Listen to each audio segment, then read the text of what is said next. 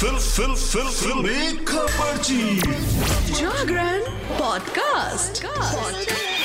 Stay tuned. Hello hi नमस्कार आप सुन रहे हैं जागरण पॉडकास्ट का फिल्मी खबरची और मैं हूँ आपकी फिल्मी खबरची यानी कि शताक्षी आपके लिए लेकर हाजिर हूँ एंटरटेनमेंट की दुनिया की कुछ चटपटी खबरें और कुछ गर्मा गर्म गॉसिप्स तो चलिए, बिना समय बर्बाद की शुरुआत कर देते हैं सबसे पहली खबर के साथ, जो कि है तारक मेहता का उल्टा चश्मा से। जी हाँ famous television sitcom Taarak Mehta ka Ooltah Chashmah पिछले पंद्रह सालों से ऑडियंस को एंटरटेन कर रहा है। आई जस्ट होप कि उसने आप सभी को भी एंटरटेन किया होगा। शो के हालिया एपिसोड ने सभी का ध्यान खींचा है। लेटेस्ट एपिसोड में मेकर्स ने दया बहन की वापसी की कहानी गढ़ी थी। फैंस ये जानकर उत्सुक हो गए थे कि फाइनली दयाबेन की वापसी हो रही है और कहानी पहले की तरह उनके किरदार को लेते हुए आगे बढ़ेगी। लेकिन उम्मीदों पर तब पानी फिर गया जब दयाबेन की वापसी नहीं हुई। फैंस ने मेकर्स पर उनकी भावनाओं के साथ खिलवाड़ करने की बात कहकर शो को बॉयकॉट करने तक की बात कह दी। सोशल मीडिया पर तारक मेहता का उल्टा चश्मा को बॉयकॉट करने का ट्रेंड शुरू हो गया। ऐसी चर्चा एक बार फिर होने लगी कि शो ऑफ़ एयर हो सकता है। फैंस को वैसे भी दयाबेन के कैरेक्टर के बिना कहानी में पहले जैसा मज़ा नहीं आ रहा। अब प्रोड्यूसर असित कुमार मोदी ने शो के खत्म होने की चर्चा पर चुप्पी तोड़ी है। चली चक्कर को दिए एक इंटरव्यू में असित मोदी ने कहा, मैं अपनी ऑडियंस को एंटरटेन करने के लिए हूँ और मैं उनसे कभी झूठ नहीं बोलूँगा। सिर्फ़ कुछ वजह से हम दया के किरदार को वापस नहीं ला पा रहे हैं। लेकिन इसका ये मतलब नहीं है कि कैरेक्टर की शो में एंट्री होगी ही नहीं। उन्होंने आगे कहा कि चाहे दिशा वकानी हो या कोई और, समय सब बता देगा। लेकिन ऑडियंस से ये मेरा वादा है कि दया वापस आएँगी और तारक मेहता का उल्टा चश्मा कहीं नहीं जा रहा है। पंद्रह सालों तक कॉमेडी शो रन करना आसान नहीं है। ये अपने आप में अनोखा शो है, जिसमें अभी तक लीप भी नहीं दिखाया गया है। वाकई ये कमाल की बात है। चलिए, हम बढ़ चलते हैं अपनी अगली खबर की तरफ़ और बात करते हैं शाहरुख खान की। शाहरुख खान इस साल की अपनी आखिरी और बेसब्री से इंतज़ार की जाने वाली डंकी के साथ हाजिर होने वाले हैं। उनकी पिछली दो फ़िल्मों ने ब्लॉकबस्टर का बेंचमार्क सेट किया था, जिसके बाद फैंस को अब डंकी का इंतज़ार है। मूवी की तीन कड़ियाँ रिलीज़ की जा चुकी हैं और अब डंकी का ट्रेलर भी सामने आ गया है। डंकी राजकुमार हिरानी के डायरेक्शन में बनी मूवी है, जो कि हार्डी और उसके दोस्तों की छोटी सी दुनिया की रोलर कोस्टर राइड जर्नी को दिखाएगा। राजकुमार हिरानी। सिंपल स्टोरी को कॉमेडी और सोशल मैसेज के साथ दिखाने के लिए जाने जाते हैं और इसी परंपरा को डंकी में भी अपनाया गया है। कम से कम ट्रेलर देखकर यही लगता है।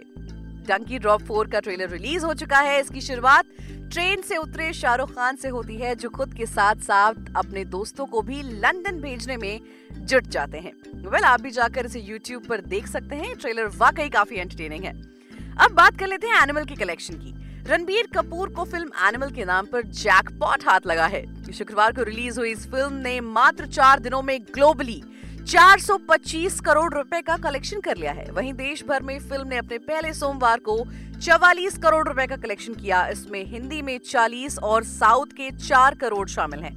इसके साथ ही इंडियन बॉक्स ऑफ़िस पर फ़िल्म का कलेक्शन 216 करोड़ चौसठ लाख रुपए हो चुका है। सोमवार को फ़िल्म के हिंदी वर्जन की ओवरऑल ऑक्यूपेंसी 48.92 परसेंट रही। फ़िल्म के हिंदी वर्जन ने पहले सोमवार को 40 करोड़ का कलेक्शन करके शाहरुख खान की हिट फ़िल्म जवान का भी रिकॉर्ड तोड़ दिया है। जवान ने अपने फ़र्स्ट मंडे पर 32 करोड़ रुपए की कमाई की थी। शाहरुख खान स्टारर ये फ़िल्म इस साल की सबसे ज़्यादा कमाई करने वाली फ़िल्म है। इसका वर्ल्ड वाइड कलेक्शन 1100 करोड़ रुपए का है, जो कि वाकई में कमाल है। चलिए अब बात कर लेते हैं कार्तिक आर्यन की और साथ ही इनके साथ बात करेंगे भूल भुलैया थ्री की। 2022 में रिलीज़ हुई कार्तिक आर्यन स्टार भूल भुलैया 2 साल की सबसे सक्सेसफुल फ़िल्मों में से एक थी।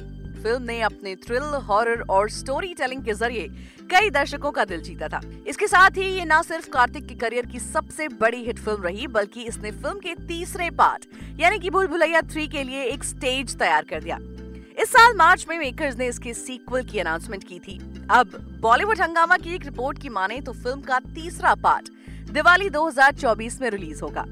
इसी बीच ये भी चर्चा है कि एक्ट्रेस तबू जिन्होंने भूल भुलैया टू में अहम रोल प्ले किया था, वो इस फ़िल्म में नज़र नहीं आएँगी। हालाँकि बाद में ये पता चला कि अभी तक इसके तीसरे पार्ट के लिए कार्तिक आर्यन का नाम ही फाइनल किया गया है। बात करें भूल भुलैया टू की तो इसे अनीस बजमी ने डायरेक्ट किया था। ये 2007 में रिलीज़ हुई अक्षय कुमार की भूल भुलैया की सीक्वल थी। कार्तिक ने फ़िल्म में रू बाबा का रोल प्ले किया था, वहीं तब्बू इसमें डबल रोल में थी। चलिए अब बात कर लेते हैं एंटरटेनमेंट के खजाने, यानी कि बिग बॉस की। रियलिटी शो बिग बॉस सत्रह में ईशा मालविया की लव लाइफ खुली किताब की तरह हो गई है। ईशा पहले अभिषेक को डेट कर रही थी, लेकिन अब वो समर्थ जुरेल के साथ है। मज़ेदार बात यह है कि शो में ये तीनों ही एक साथ अपना गेम खेल रहे हैं। बिग बॉस के घर में ईशा और समर्थ कई बार इंटीमेट होते हुए स्पॉट हुए हैं। दोनों किस करते हुए भी कैमरे में दिख जाते हैं। लेकिन आजकल ईशा और समर्थ का लड़ाई झगड़ा ज़्यादा देखने को मिल रहा है। इस बीच भी ईशा और समर्थ ने शो में अंधेरे का फ़ायदा उठाया है, जिसकी एक तस्वीर अब सोशल मीडिया पर तेज़ी से वायरल हो रही है। सलमान खान की शो बिग बॉस सत्रह के लेटेस्ट एपिसोड में एक बड़ा बदलाव किया गया। एपिसोड में देखने के लिए मिला कि मेकर्स ने सभी मोहल्लों को खत्म करते हुए घर के कंटेस्टेंट्स को चौक में रहने के लिए कहा। इसका ऐलान काफ़ी ड्रामेटिक अंदाज में हुआ। घर में बहुत देर तक लाइट बंद चालू हुई और इसी मौके का फ़ायदा ईशा मालविया और समर जरेल उठाते हुए नज़र आए। दोनों का एक फ़ोटो सोशल मीडिया पर तेज़ी से वायरल हो रहा है, जिसमें अंधेरे के अंदर घर के सभी लोग इधर उधर भाग रहे हैं। लेकिन समर्थ और ईशा एक दूसरे को किस करने में लगे हुए हैं? हैरानी की बात तो ये है कि दोनों के बगल में विक्की जैन खड़े हैं, लेकिन उन्हें भी दोनों के इस मोमेंट के बारे में कुछ पता नहीं चला। तो दोस्तों, आज के लिए फ़िलहाल इतना ही। एंटरटेनमेंट की दुनिया से जुड़ी और भी चटपटी खबरों को जानने के लिए जुड़े रहिए हमारे साथ और सुनते रहिए फिल्मी खबर